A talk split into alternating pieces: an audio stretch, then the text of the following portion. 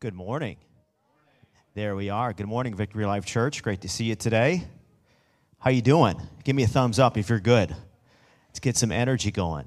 And give yourself a nice pat on the back for being here today, all right? We're going to try to do some uh, physical activity to get ourselves going. Welcome to those of you joining us online. Great to have you. My name's Otto Ramos. I'm one of the pastors. And it's my great privilege to welcome you to church today. Isn't it great to be in church this morning? Indeed, it is. Well, if you're, this is one of your first times joining us, we want to extend a very special welcome to you. And for those of you joining us online, go to vlchurch.com. And there's a banner that is specifically designed for you that says, Are you new here? If you could click on that banner and let us know that you're with us, we would connect with you sometime this week and would consider it an honor to join you in your faith journey. For those of you that are here in person, if this is one of your first times joining us, if you'd like to learn more about who we are as a church, please take one of those communication cards that can be found in the seat back in front of you. And if you could uh, be so kind to fill that out and then meet me at the Welcome Center afterwards, I'd like to tell you all about who we are as a church. And uh, for you as well, we would consider it an honor to join you in your faith journey.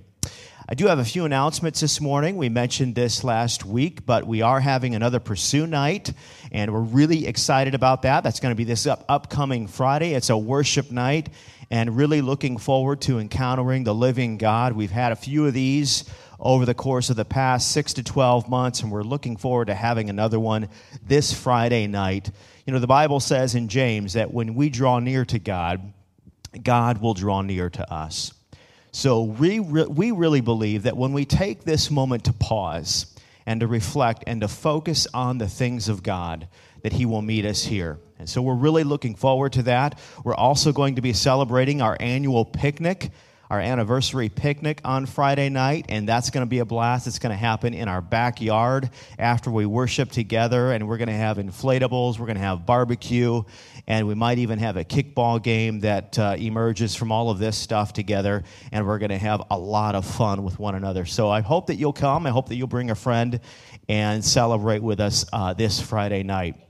One more announcement that I have for you uh, this morning. We will be having our annual Vision Sunday in two weeks from today. Is that right? It's August 14th this morning. So, August 28th, we're going to be sharing the vision for the next uh, 12 months for Victory Life Church. We're really excited about it.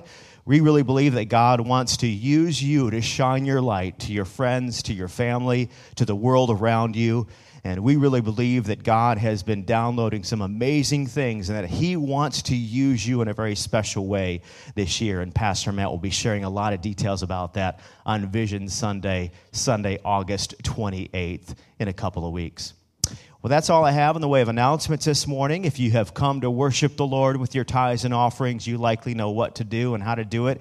You can give online at vlchurch.com backslash give.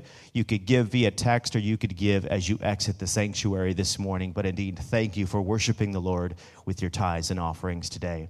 Can I ask you to stand in preparation for worship?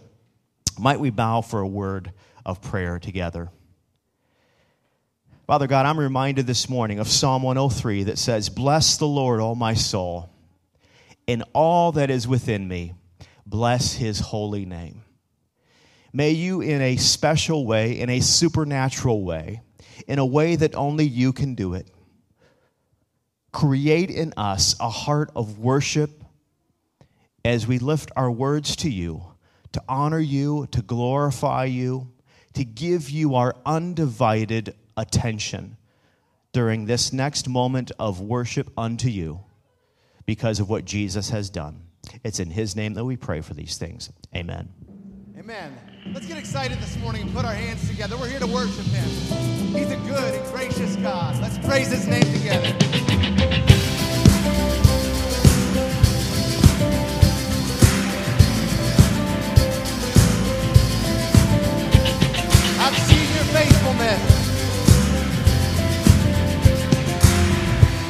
Have seen your faithfulness.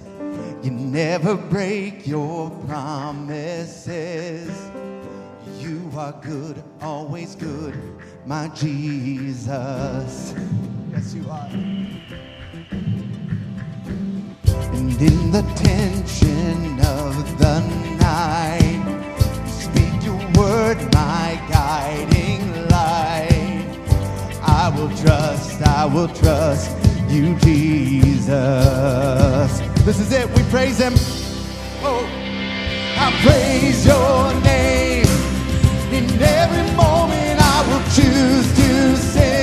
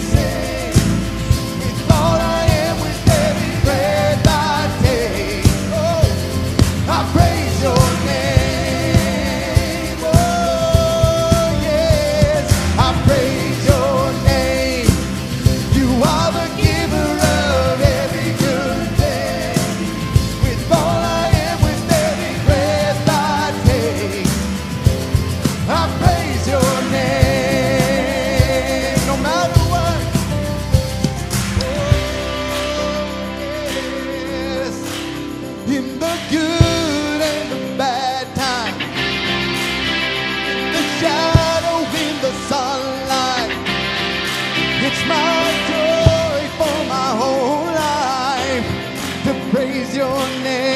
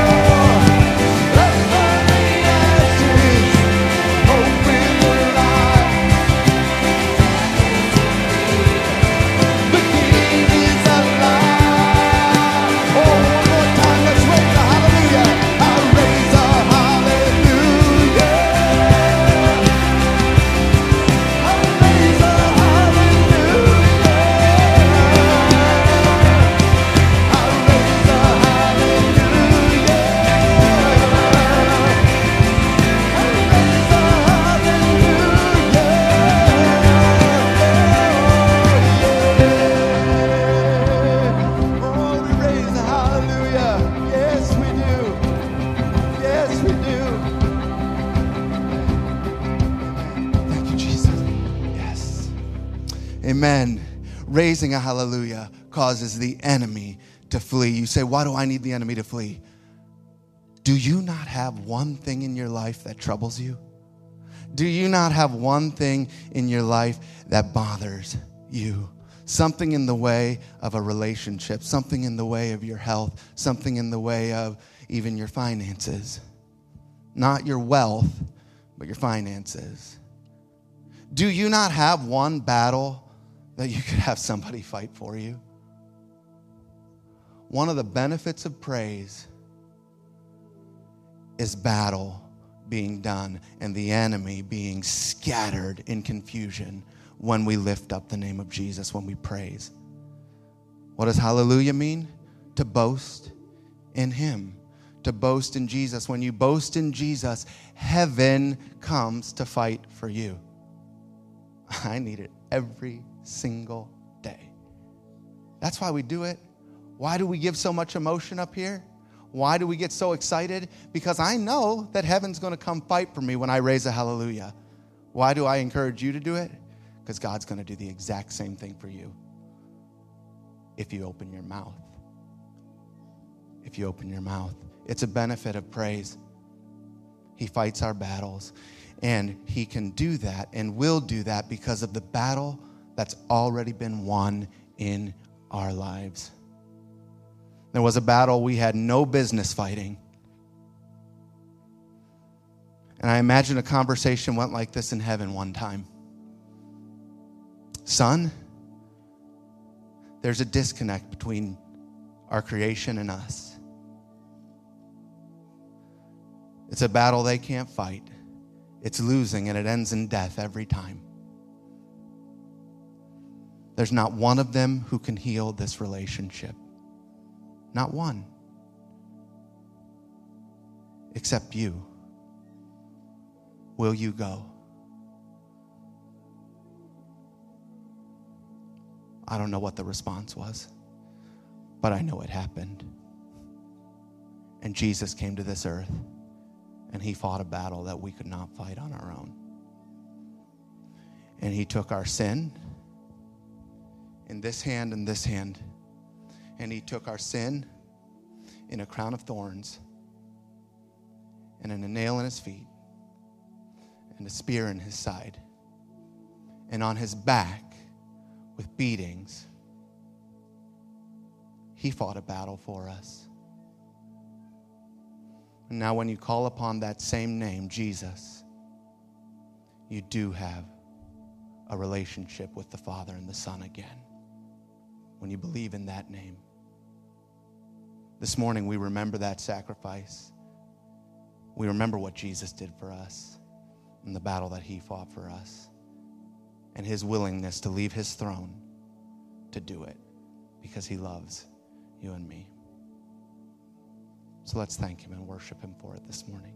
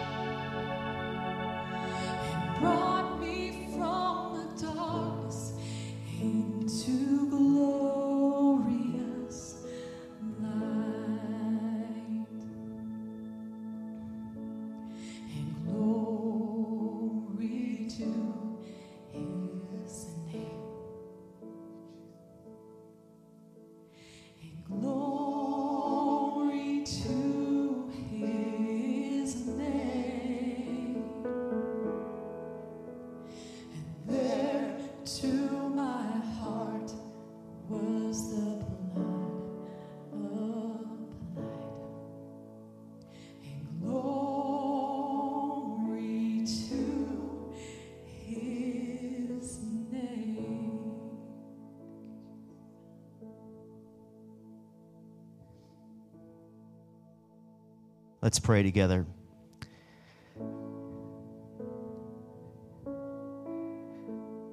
Father God, thank you for shedding blood to bring us back to you. Ephesians 4 reminds us where Paul said, But now in Christ Jesus, you who were once far away have been brought near through the blood of Christ. We all were once far away, but you took the first step to get to us. And that is why we are here today, because you are the one who brought us to this place. So I just ask that you would just continue to draw us in now as we continue to give our attention for that which you have done. It's in Jesus' name we pray. Amen. Thank you, and you may be seated. Well, once again, good morning. We're going to move into a time of communion together. And if you are a believer in Jesus and you're comfortable partaking, uh, we would invite you to join us. And at this point in time, if I could ask my communion, communion servers to come forward as we get our hearts ready, that would be terrific. You know, we take communion because uh, God told us to do it. Uh, Jesus, who was God, Hebrews 1 3 says that Jesus is the exact representation of God. Jesus told us, as God, to remember what he did by having this time that we are participating in together, a time of communion. Uh, communion happens um, when we reconnect with God because of what Jesus did when he was here in this world in physical form. You know, this week I was thinking about it, and I heard a well known pastor by the name of Erwin McManus say that we don't have to earn our salvation by making our way up to God because God provided salvation by coming down to us.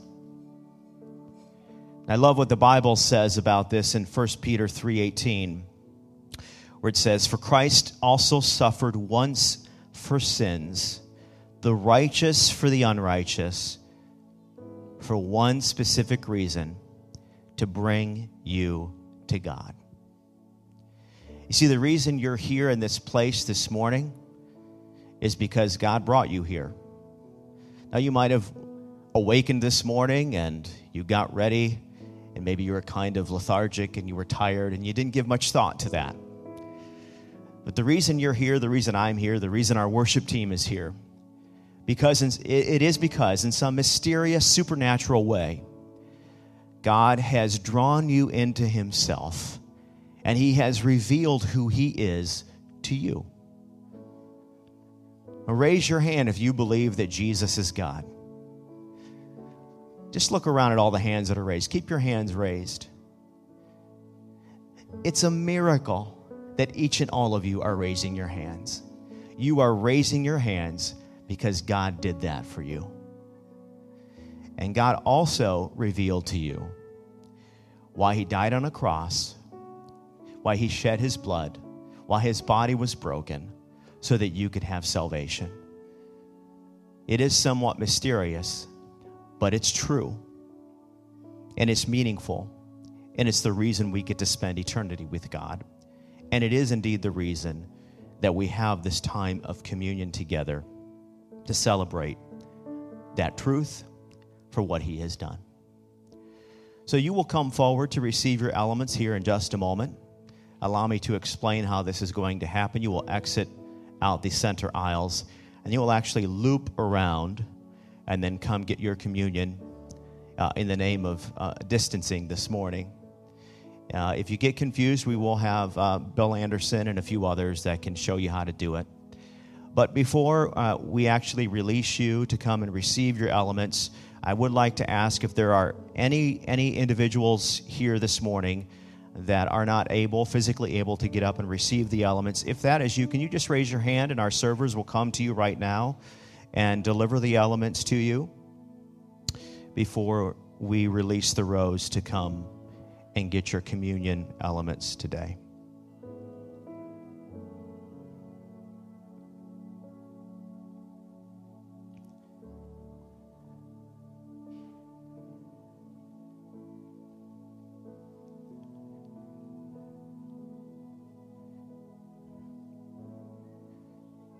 So we have servers in the middle and the servers up front. Our first rows can come now and receive the elements. And we'll partake in a moment together.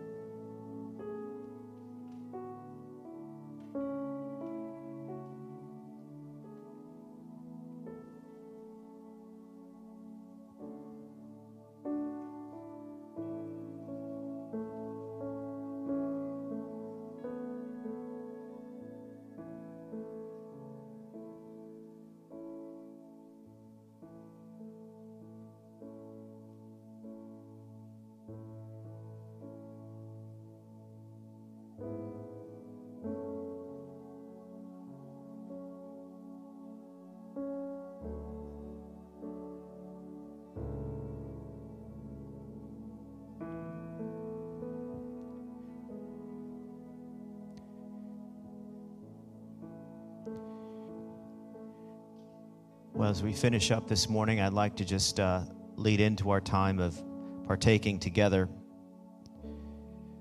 You know, it, it's, it's my sense that we focus a lot on what God has done. We have talked about the fact that God has already done a lot by dying on a cross and shedding his blood. But there's also a verse that speaks about both what God has done and also what God is doing. And it captures the essence of that reality in Hebrews 10:14. I love what it says. It says, "For by one sacrifice he has made perfect forever those who are being made holy." So it's not just about what God has done, although that's hugely profound, but it's also about what God is doing in you right now. This moment that you're having, this time of communion, part of the reason Jesus wanted us to do it is because he is making you holy. To be holy means to be set apart for the mission that he has for you in this world. And I don't know about you, but I don't feel like I'm fully made holy. I'm sure if I asked you to raise your hand, many of you would feel the same way. We need to continue to let God have that part of our lives that needs to be laid down at the foot of the cross. I'm going to ask you to just take a moment before we partake together to just think about that one area of your life that you know needs to be made holy. And may you reflect upon that one area. Just make a decision right now to give it to God in silent prayer, and then we will partake together. Take a moment to do that.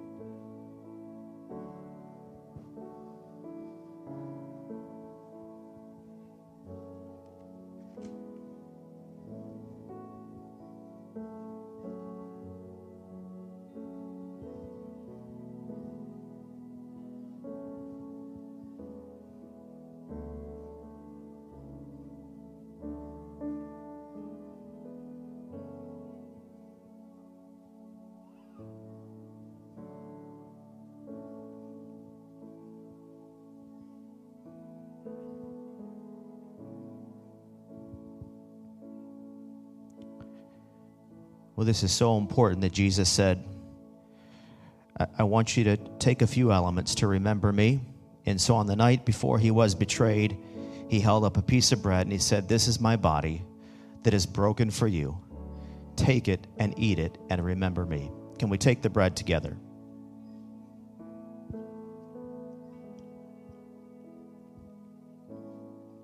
On that same night, he took some juice and he said, This is my blood that is shed for you, and it represents the new commitment that I'm making to you. Take this and drink it. Can we drink the juice together? Let's pray together. Father God, we thank you for making your way to us. We thank you for doing what you did. And we ask that you would continue to do what only you can do, which is to make us holy, to make us aligned with the purpose for which you have created us. May this time of communion continue into our daily lives this week. And may we be un- united with what you have for us in this world. It's in Jesus' name that we pray. And all of God's people said, Amen. Amen. Thank you.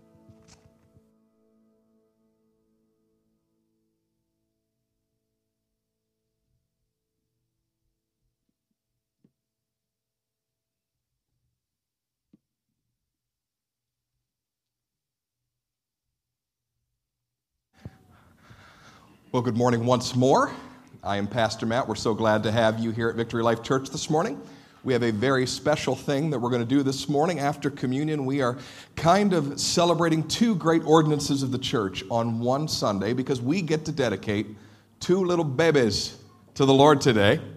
And these babies in first service happen to be cousins. True story? Well, that's what they tell me, right? And I just have to stick to the script. And so we're going to invite those families if you'd like to come forward at this time. And the great part about this dedication today is not only that, but in second service, we're also dedicating cousins. So, you know, if, if is there any other cousins? Yeah, come on up. Come all the way up. We're good. We're good. So, our children's director Jody is going to explain uh, a little bit about uh, baby dedication this morning as, uh, as these families come, and we'll be excited to pray over them and, and invite them into the family of God. Jody. So, baby dedication is a, a wonderful time when the church and the families involved in these precious new babies' lives um, take time and say, We're going to help to come alongside these children. We want them to grow in God, we want them to grow in His knowledge and in His um, wisdom. And so, it's our opportunity as the church and as the family of these little ones to come along and say, we, we want to support them in this process. And so we're going to dedicate them to God. We're going to dedicate ourselves to focusing on helping them learn about God. We give each family uh, uh, three roses. The first rose is white, that's for the new child. And the second rose is red, that is for all that the mother has given in producing this beautiful, healthy babies that we have. And the third one is gold for the father's leadership. Yes. All right. Well, there is no playbook on how to dedicate babies. In fact, I'll be quoting right out of the book of Second Hesitations today. But one of, one of our favorite things to do at Victory Life is it's, it's not magic, it's not weird. We just like to stretch our hands towards these little babies as we pray to say we are committing them uh, to the Lord with you today. And so, would you stretch your hand towards little Michaela this morning, right? So- Tell us about. So we have uh, Maddie and Josh Kopsick and little Michaela. Yes, fabulous. So let's pray over little Michaela this morning. Heavenly Father, we thank you for Michaela. We thank you for this gift of life. Lord Jesus, what a blessing to be able to be here with this little one this morning. God, we pray right now in order to dedicate her to you. As an act of volition of her parents, Josh and Maddie, today, she belongs to you, Lord Jesus. Thank you that you died on the cross for her sins. It's wild to think in her innocence this morning, Lord, that one day she could stray from you. But Lord, you have already made a way back to you. Thank you, Lord Jesus, for loving her. The Bible says that you have known her from her mother's womb. And Lord, we trust that you know her. And now we pray today over her that she would come to know you at a very young age. Lord, that she would love and serve you all the days of her life, that you would make of her a mighty woman of God. Lord, that many people would come to know Jesus because of Michaela. Lord, I pray that you would give her strength and that you would bless her and that you would keep her. And God, I pray over Josh and Maddie today. Would you just give them wisdom, tenacity to raise her in the way that you have called them to? And Lord, I pray your blessing over this little one today as we dedicate her. In Jesus' name we pray. And all God's people said, Amen. Amen. I'm going to switch down to this side. What a face. So we have Jason and Laura Mancini and Jacob Mancini. All right, would you stretch your hand towards little Jacob, who's giving us a big smile right now of approval? No, he's not. All right. he was. He oh, there it is. There it is. All right, let's pray over Jacob this morning. Heavenly Father, Lord Jesus, we thank you for Jacob. God, we thank you for this gift of life that he is. We thank you that you've brought him into this world. Lord, we just pray right now to dedicate him to you. He is yours as an act uh, of the will of his parents. They dedicate him to you, Lord Jesus, right now. You said in your word that you have known him from his mother's womb. Lord, we know that to be true. So we pray over him now that he would know you at a young age, that he'd come to know Jesus, and that he would love and serve you, Lord Jesus, all the days of his life. Lord, that he would be raised to be a mighty man of God, and that many people would come to know Jesus because of little Jacob's life. Lord, I pray that you would just bless and keep him all the days of his life, Lord, so he could fulfill the purpose for which you have for him. I pray for Jason and Laura today. Lord, give them wisdom in all uh, of their instruction to him. Give them uh, just a sense of tenacity to raise him as a servant of the King. And Lord, I just pray that you'd bless their household, Lord, as they raise this little one in the nurture and admonition of the Lord. We dedicate him to you today in the name of the Lord Jesus. And all God's people said, Amen, Amen. And just to upset the babies, can we just give God a hand clap for this blessing we have today? Congratulations. You all can be seated. All right, and as they're seated, young disciples, you may be dismissed to go down the hall, get a message on your level. There's a beautiful smashed piece of communion bread right below where my children were seated. We'll take care of that between services. If you have your Bibles this morning, would you turn in them to Matthew chapter 18? Sometimes I'm asked, why do you do baby dedication? You don't necessarily see that in the Bible. Well, baby dedication is scriptural in that it is a great acknowledgement of the great responsibility that God has given parents and God has given the church.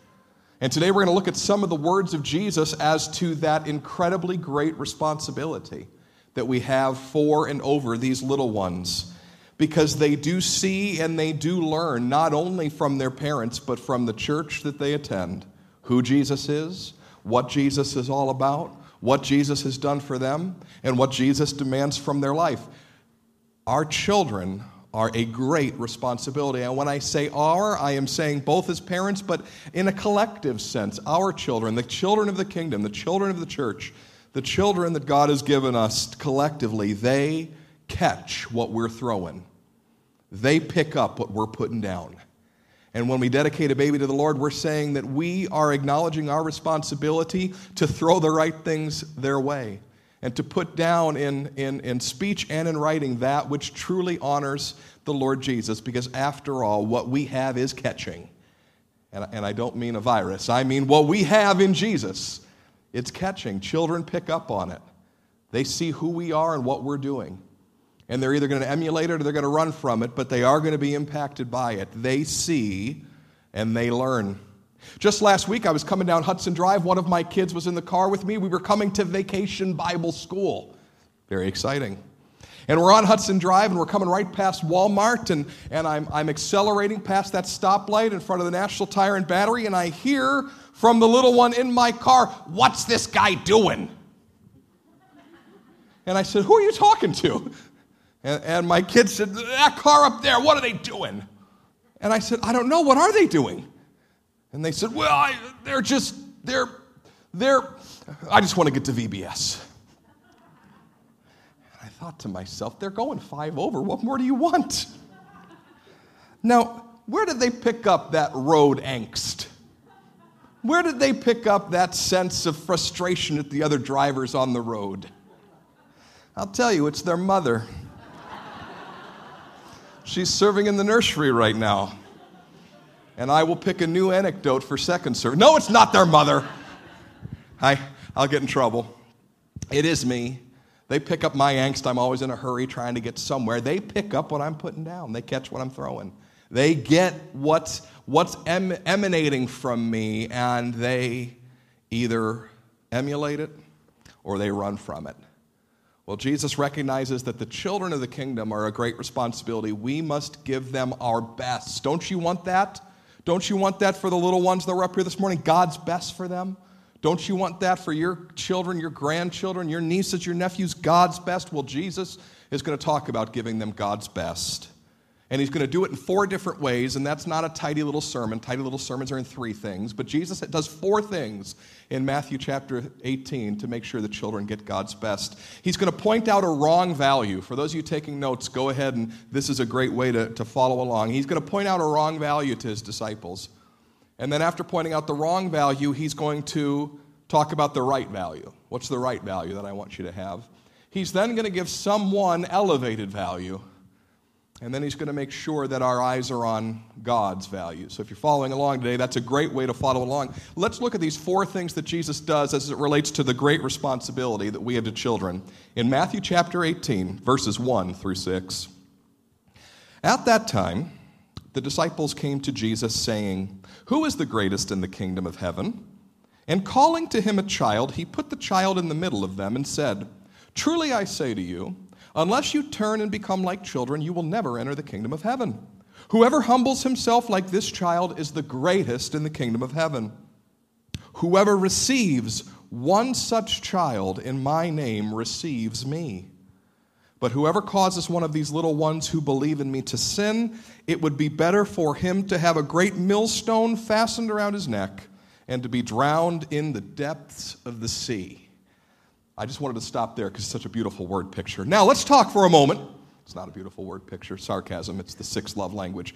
The, the, the thing that's going on here is the disciples come to Jesus, and he's going to point out they have a wrong value. They want to know who's going to be the greatest among us. They know that Jesus is a superstar. They know that Jesus is important. They suspect that Jesus is the Messiah, the Savior of the world. They suspect that they can ride Jesus' coattails all the way to the top, and they want to know who among them is the greatest. Who among them is going to have the, the, the seats of, of, of awesomeness in Jesus' kingdom? And Jesus is just going to reply to them, That is not what I need from you. That is the opposite of what I need from you. That is completely unhelpful for you guys to be worried about who's going to be the greatest in my kingdom. That is not a value that I can have you guys espousing. This is a problem. If your eight year old looks at you and says, You know what? You've had a really busy day. You want me to drive? You're not going to go, Yeah. That's, that's going to really help me out. In the same way, Jesus did not need his disciples worried about who was going to have places of prominence in his kingdom. That was the last thing that he needed. And he was so frustrated that they would even be thinking this way. He makes a determination. His determination is I, I need a kid. I need a kid. I, I need a kid. C- come here, come here, come here, come here. Puts a little kid in the midst of them. And he says, Listen, here's, here's the right value that I want to talk to you about. If you want to be great within my kingdom, you need to be humble like this one. That's the right value. The wrong value is to, is to engage in, in life on the world's terms. The right value is to turn and become like this child. And if you don't, Jesus says, you will never enter the kingdom of heaven. He said that to his disciples. Think about that for a minute. These are guys who have left their homes and followed him. They've preached, they've done miracles at this point. And he looks at them and says, You ain't in. Are you catching that? He says, If you don't turn and become like this child, you will never enter the kingdom of heaven. I'm sure they thought they were in. But Jesus is letting them know you ain't in. Something's missing here. A childlike humility is missing here, and that childlike humility is going to help gain you entrance into my kingdom. So, so, what does that mean? See, that's the real problem because he doesn't go on to explain a childlike humility that exercises itself in dot, dot, dot. Jesus doesn't go on and explain why they haven't entered the kingdom. He just says, You haven't because you have not turned and become like a child. But, but, but the real value here is that you humble yourself and become like this child. So, what does he mean? This is a problem for us. We have to look deeper into the text. The first thing I want to mention is, is that Jesus is talking in terms of the kingdom. And when Jesus preaches about the kingdom, especially in the book of Matthew, he has a formulaic statement. And his statement is repent for the kingdom of heaven is at hand. Anybody heard that before? Maybe somebody knocked on your door and said it. Repent, for the kingdom of heaven is at hand. Turn your life, rearrange your values, whatever trajectory that you were headed on, whatever you thought was good, noble, righteous, a good way to live, turn away from that and turn towards my way of doing things, my way of thinking. Turn back to God, and you will enter the kingdom of heaven. That is what Jesus wants of people. Isn't it interesting that here in Matthew 18, he looks at his disciples and implies, not just implies, he pretty much states flat out, You haven't turned yet. He says, Turn and become like this child. You haven't turned yet. Repent, for the kingdom of heaven is at hand. So, if, if we're looking at that word turn, and we're looking at this, this question of whether or not they become a child yet, that turning has to have something to do with turning towards God and His ways, His righteousness. And if you want further proof of that this morning, you would look at the two other times that Jesus says something exactly like this. Matthew chapter 5, verse 20, Jesus says, Unless your righteousness exceeds that of the Pharisees, you will not enter the kingdom of heaven. You won't. Now, that's pretty scary because the Pharisees thought they did it all right all the time. But they were warped. They really didn't do things God's way. They looked very religious, they, they looked very pious. They knew what to wear to church and how to act there, but they were not righteous. And, Jesus says, if, if you're like them, you're not going to enter. If you're not like this child, you're not going to enter. And one more bit of information I think is going to help us understand what this childlike humility is all about. Jesus says this again in Matthew 7, verse 20. He says in Matthew 7 20, Not everyone who says to me, Lord, Lord, is going to enter the kingdom of heaven, except the one who does the will of my Father. The will of my Father. So, taken together, all of these statements and the turning that we see here at the beginning of this passage, this has to do with turning towards God and espousing a new set of values, a kingdom rightness, righteousness as God sees it. That's the turning that He is calling them to. This turning, this childlike turning, does not mean that they're perfect. It does not mean that they're always obedient. But I do believe it means that they are willing to take their values, their ways, and their way of understanding things and saying, I'm done with that. In humility, I'm going to turn, and Jesus, I'm going to allow you to teach me. I'm going to allow you to give me the real values of the kingdom. If I don't have them, Jesus, you have them. If the Pharisees don't have them, Jesus, you have them. If there's people who even call you Lord that don't have them and need to do the will of your Father, and Jesus, you know the will of the Father, then I'm going to turn towards you, and what I'm going to become is teachable. I'm going to become teachable to the point that I believe what you say, Jesus, is true, and I'm going to do what you say, Jesus. I'm going to be teachable. I think that's the childlike humility that he's asking for. In fact, I'm pretty certain on the basis of Scripture that's exactly what he's trying to say. You're not teachable yet, guys. You're not really believing what I'm preaching because if you were, you wouldn't be going, Who's the greatest? You wouldn't even have that in your mind. And if you want proof positive that these guys aren't teachable yet, turn in your Bibles one page. I mean, literally to chapter 19, verses 13 and 14. I wasn't going to go there, but why not? Let's head there anyways. Chapter 19, verses 13 and 14. It says, The children were brought to Jesus that he might lay his hands on them and pray. And the disciples rebuked the people. Don't bring those kids to Jesus. Didn't Jesus just say, If anybody receives these, this child, he receives me? These guys weren't teachable yet. They were going, Yeah, yeah, Jesus, we got it. We got it. And then they're going to go do things their own way. He had just told them, a cha- now it's a, who knows how much time really passed, but a chapter earlier, whoever receives this child receives me. And, and the disciples turn around and go, Don't bring those babies to Jesus. He's too busy and important. You're never going to enter the kingdom that way, guys. You're not teachable, you're not obedient. I liken it to my kids and vegetables.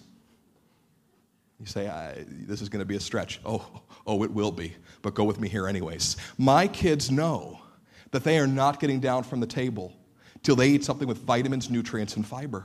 And it's usually green. It's a vegetable. They know that that's the rules. If they want more of that starch or more of that protein, they are going to have to eat that leafy green thing. And eventually, at some point, even though they're crying, I don't want to, and, and at some point they're sitting there for two hours, can I get down now? At some point in their childhood, they recognize that they need to eat their vegetables. And all of a sudden, they're like seven or eight, and they're eating their vegetables because they have come under my authority, and at some point, I'm going to win. Because they're under my authority. Now they'll they'll say to me, they'll say to me, I know I gotta eat them because they're healthy. like they get it, but it's not until they get get it that they get it. Quote me on that, put it on Facebook. It's not till they get get it that they get it, but they get it. They eventually get it. They come under my authority. They're teachable to the point that they do what they need to do. They, they're not stubborn to the point to the point of obstinacy that lasts longer than three, four years but they eventually eat their vegetables. Now, I have adults who come to my house, they don't eat their vegetables. I do. They'll come to my house and I'll be like, Would you like some broccoli? No, no, I don't prefer broccoli. Would you like some green beans? No, I'm trying to quit, thanks. You know?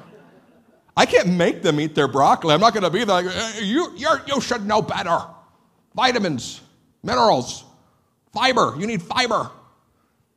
I can't make them eat their vegetables.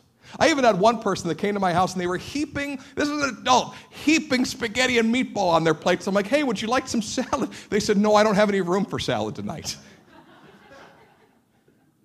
don't those adults know better that they need vegetables than the kids? Those adults know that they need the vegetables more than the kids know that they need the vegetables. But why is it that the kids are eating the vegetables and the adults aren't? Because the children are programmed for obedience and the adults are programmed to do things the way they want to. Unless you humble yourself like this child who is programmed for obedience, you'll never enter the kingdom of heaven. That's the second thing Jesus does. He does two more. Remember, this child is sitting in their midst, and he says, Whoever receives one such child, this is where he elevates the great responsibility we have towards children, receives me. Receives me. Now, children are not Jesus, and Jesus are not children, but the word receives is the center of what he's saying. Now, we have a little bit of this left in our English language today. Uh, maybe your grandma said, I, I can't do that. I can't have you come over. I'm, I'm receiving people this evening. Okay? How my grandma talked. Forgive me. We have a little bit of this left in the English language. This means to host as an honored guest. I couldn't make too much of this. This is not some sappy 21st century sermon about how we ought to love the children because love is good and children need love. This is not that. Jesus is setting, set, setting a, a, large and heavy responsibility on the church and the leaders of the church that we are, are, not our, are to receive children as honored guests any New Testament introduction book that you're going to get is going to talk about the rules of hospitality and this word receive. Any one that you get. I'm not making too much of this word receive. This is, I am receiving an honored guest and I'm going to take care of their every need. I'm even going to wash their feet if I don't have a servant to do it. I'm going to receive this child. I have a great responsibility toward this child. Receive this child if you receive them. It's as if you're receiving me. That's how you're to treat them. That's the heavy responsibility that he's giving us towards children. That, that's it. That's huge. That's the elevated value that Jesus gives children. Not because they will be the kingdom, not because they're the future of the kingdom, but according to chapter 19, verse 14, they are the kingdom. It belongs to them right now. They're not the future, they are. They are right now. Right now right now. So if we're constantly shuffling them off, if we're constantly making sure that, that, they're, that they're not seen and not heard, if we're constantly in this mode where, where we're, we're, we're hyper focused on ministry to adults and but we're not worried about the rearing of our children, we are in error. We're in error. We're in error because we're to receive them as honored guests, says Jesus. Not to the detriment of ministering to adults. It doesn't have to be an either or. It doesn't have to be, well, if you minister to the kids, you can't minister to the adults. Who thinks that way? That's, that's zany. But this was an era, historical context for just a moment, this was an era in which children were supposed to be silent. Children were supposed to be no greater than the household servant until such time that they came of age. And Jesus says, If you receive them with great hospitality, you've received me. If you've, if you've rolled out the red carpet for the children, then you have received me. Now, what does rolling out the red carpet mean? What is God's best for them? What, what is He after for these children of the kingdom? Well, when Jesus thinks about children, apparently in verse 6, He thinks about sin. You think, well, Jesus must have met my children. Is that what you're thinking? When Jesus thinks about children, he thinks in terms of sin and righteousness. He thinks in terms of the kingdom, which is filled with righteousness, which is filled with right behavior, which is filled with, with, with God's agenda for this world. And then he thinks about the opposite, which is sin, which undermines the kingdom, and, and which completely negates the work of the kingdom in the life of a believer. And this is why Jesus says, if you do such things as to cause these children to sin, it'd be better for you to die mob style than what heaven's going to do to you. It's a beautiful picture. What's the best way to elevate the value of children? Is it to give them all the greatest, greatest experiences? Is, is it to spend more money in the children's department? Or is it, according to Jesus, to make sure that our children know to live righteously? that the same humble obedience that he is desirous of in his adult disciples would be taught and modeled to those who are young in the faith. That the greatest gift that parents and the church can give their children are God's values. It's the greatest gift. The world's values lead to death, heartache, heartbreak, but God's values lead to light and life and hope. That's the best thing that we can give our children. God's values, God's way of seeing things, turning with our children. And when I say that our, that's a collective our still, our children, the children of the kingdom, the children of God's church, and say together we are going to be teachable and obedient and move towards righteousness. Come with me. Let's do this together. We'll learn together, and we'll make sure that there ain't no millstones here at our church. And I got to be honest, at least in my household, this is where I can get lost just a little bit. I'm afraid that there's some values that I'm teaching my kids that are not God's values. And the thing that I think is most nefarious, this is a confession to you this morning, the thing that I'm most concerned about is that I'm teaching my children that the values of family and the values of fun are higher than the values of God. I'm talking about me.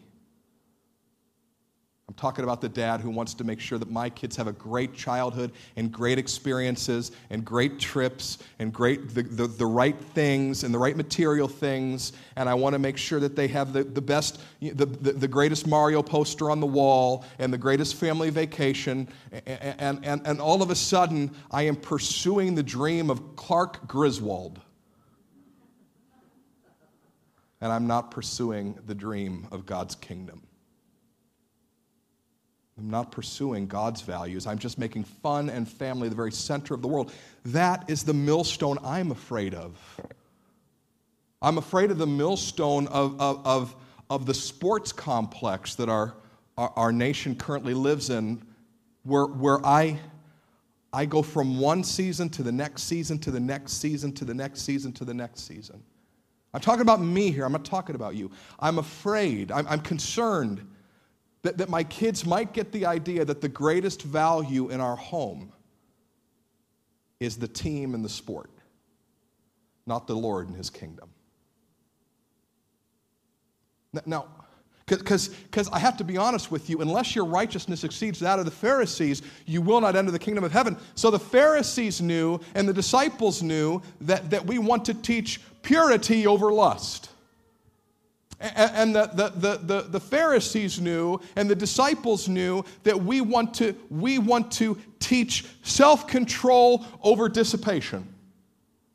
And the, the, the, Pharisees knew and the disciples knew that we want to teach honesty over lying. They knew the morals, it was the attitudes of the heart, the inclinations of the human being to raise up idols in the face of what is actually the one true God and say, we are going to serve that idol as a family, we're going to serve that idol as a church, and just beyond that idol is the faint picture in our mind of the Lord Jesus. That's what I'm concerned about. I don't know what millstone you may be pursuing today, but we have to be careful, folks, that we're teaching the values of the kingdom, that our kids do not stumble. We can stumble over money and the things that it provides. We can teach our children that our work is more valuable than the kingdom. We can teach our children that our hobbies are more valuable than the kingdom. We can teach our children that achievement is more valuable than the kingdom. Or we can teach them to love and serve Jesus all the days of their life and give them what's best. I hear so much from Christians today. It's, it's a refrain that is constantly hitting my ears. Pastor Matt, I am so worried about what the kids are exposed to, what the kids hear, and what the kids are taught at such a young age. To which I say, I'm worried too about what they're exposed to and what they hear and what they're taught at such a young age. And I'm also worried about the things that they're exposed to outside the home as well. Some of you are like, I see what he did there. Others are like, I don't understand. I'm not talking about moralism. I'm not talking about, uh, about this is right and this is wrong, we must stand for right. We must stand and say that is wrong. We must teach them what is good and what is noble and what is true and what is pure and what is righteous. We must tell them those things. But we must, above all things, teach them to love and serve the Lord Jesus Christ. That's of greatest value. That's the best thing that we can give them. That will cause them not to sin. What causes me not to sin is not my knowledge of what is right and wrong. It's not my knowledge that I need broccoli because of iron and fiber. I have the knowledge that Jesus Christ has died to save my soul. And that when I reach heaven, He's the one that I'm going to see face to face. And I want to know that I served Him with every ounce of my being. That's the knowledge. The relationship with Jesus. That's what we model above all else. And then when we say, you know what, the world says this is right and the church says this is wrong, but we're going to side with the church here because we love and serve Jesus, then we have a leg to stand on because our children know that we love and serve Jesus above all else. And they see, and they, they see that modeled in their lives, and they go, I can respect that. Doesn't mean they'll never rebel, doesn't mean they'll never stray, it just means they'll know. Now, you might, you might know something. You might know that I'm a pastor's kid, which means that technically I should be a rebellious idiot. The truth of the matter was, for a time, I was a rebellious idiot. Not because my parents didn't model the right things, just because sometimes we all are wooed by sin. But I'll say this to you.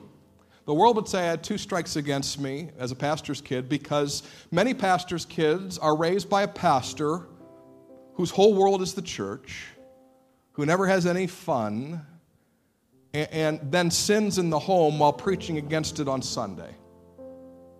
But I got to tell you, one of the reasons that I serve the Lord Jesus Christ this morning, and one of the reasons that someone who, you know, I once had a very animosity filled relationship with because we were brothers two and a half years apart, serves the Lord this morning. He was just going to play. Is because even though we saw faults and failures in our parents, we know that they loved and served Jesus and it was legit. It was legit. And not that we're some paragons of virtue. He still thinks I'm controlling, and sometimes I get really mad at him, but we serve the Lord Jesus today because we saw that loving and serving Jesus was the most important value. Now, the second strike against being a PK Sorry, Aaron, for when God blesses you. Is that from a very early age, you can see the yucky underbelly of the church. You can see that people aren't always perfect. You can see as your parents get criticized and hurt. And you can think, ugh. And therefore, the world would tell you that's why so many PKs rebel. They see the yucky underbelly of the church. But I don't just serve the Lord today, because my parents serve the Lord. I love and serve the Lord today because of so many of you. Because you've loved and served the Lord. And as I grew up, I watched you love and serve the Lord above all else. Didn't mean that you were perfect, Dave Anderson, but I watched all those years of loving and serving the Lord. I had to pick Dave. He's sitting there. He's actually literally under a stream of light right now, as if he has a halo. I watched men and women of faith, men and women of faith who have served Jesus their whole life long. Not perfect, not without fault, but have proved to me the values of the kingdom are everything. Everything. That's the responsibility that we have taken on today as a church brothers and sisters. That the children of this church would see that we love and serve Jesus with our everything our time and our talent and our treasure, that it's legit, that this isn't a game, that we're not the Pharisees dressing and looking and acting the right ways, but we love Jesus and serve Him. That's the responsibility that we prayed ourselves into today. That's the great value of the kingdom, that we'll model it to our children. Let's pray and ask for his strength to do it.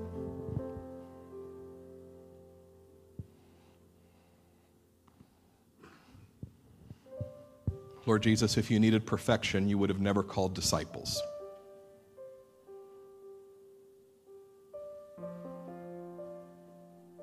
If you needed perfection, you would have never called us.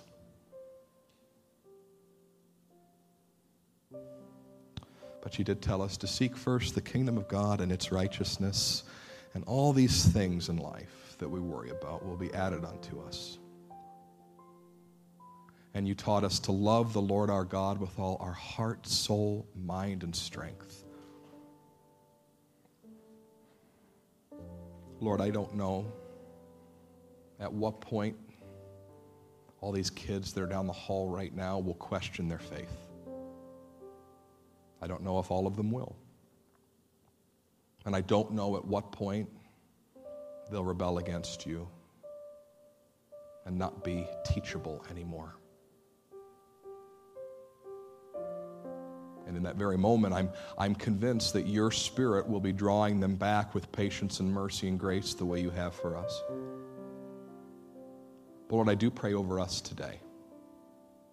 At that time when they question all things, and at that time that they possibly rebel against you, I pray that they can look at their moms and dads, both naturally but also of the faith, in the faith of the church, and say they loved and served Jesus.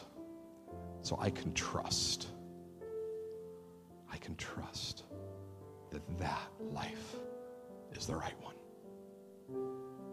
Oh God, help us to model love and service to you above all things, to be teachable and humble in your sight,